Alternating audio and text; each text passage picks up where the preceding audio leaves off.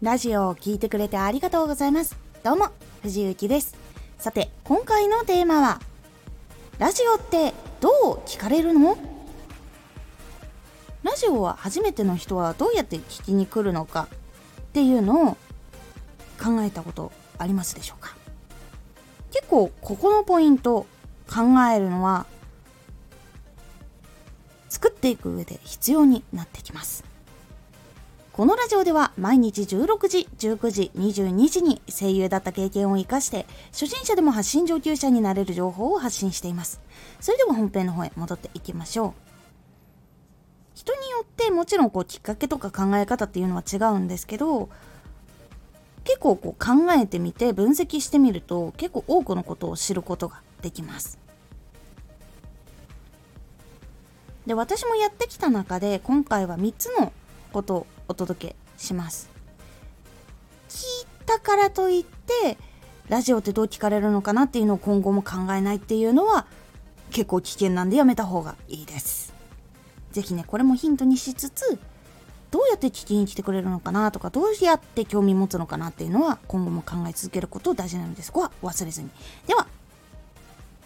どういうパターンで聞きに来てくれる方が多いのか3パターン今回ご紹介します。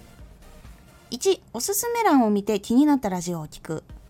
2トップページでタイトルが気になったのを聞く。3つ目興味があるジャンルの中で気になった人を聞く。これが結構多いかと思います。アプリこう一番最初にこうダウンロードしてパーって見るときにはこれが一番多いかなと思います。でその3つのことに結構共通してるのがアイコンタイトルチャンネルタイトル。ここで聞くか聞かないかっていうのが決めることが多いかなと思います。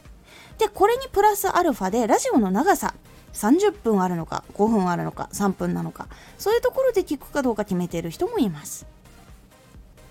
初めての人ってお試ししたいんだよねっていう風になる方が多いので、長いとちょっと聞きにくいなって感じられる方もいらっしゃいます。なので短い方がパパッと聞けるからちょっとお試しで聞いてみようかなって言われてクリック率が高いっていうのが実はあったりします。でそのラジオに対しての興味が非常に強い場合って実は30分だろうが1時間だろうが聞いてくださる方っていうのが実は多くいらっしゃいます。なのでそこの両方を用意しておくのが結構いいかなと思います。今回ご紹介した3つで共通していることをご紹介したんですけどこれ以外にもどうやって興味を持つのかなっていうところ自分でちゃんと分析をして考えていくとじゃあ自分のラジオではこうしてこうアイコンどう変えようとか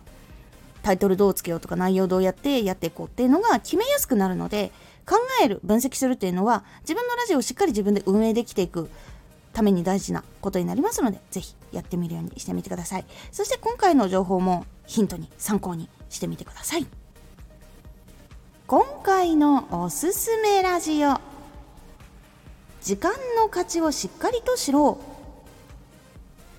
あなたの時間の価値っていうのをしっかり知るのが一番大事なことになりますっていうお話をしております。このラジオでは毎日16時、19時、22時に声優だった経験を活かして初心者でも発信上級者になれる情報を発信していますのでフォローしてお待ちください。毎週2回火曜日と土曜日に藤雪から本気で発信するあなたに送るマッチョなプレミアムラジオを公開しています。有益な内容をしっかり発信するあなただからこそ収益化してほしい。ラジオ活動を中心に新しい広がりにつながっていってほしい。毎週2回火曜日と土曜日、ぜひお聴きください。ツイッターもやってます。ツイッターでは活動している中で気がついたことや役に立ったことをお伝えしています。ぜひこちらもチェックしてみてね。コメントやレター、いつもありがとうございます。では、また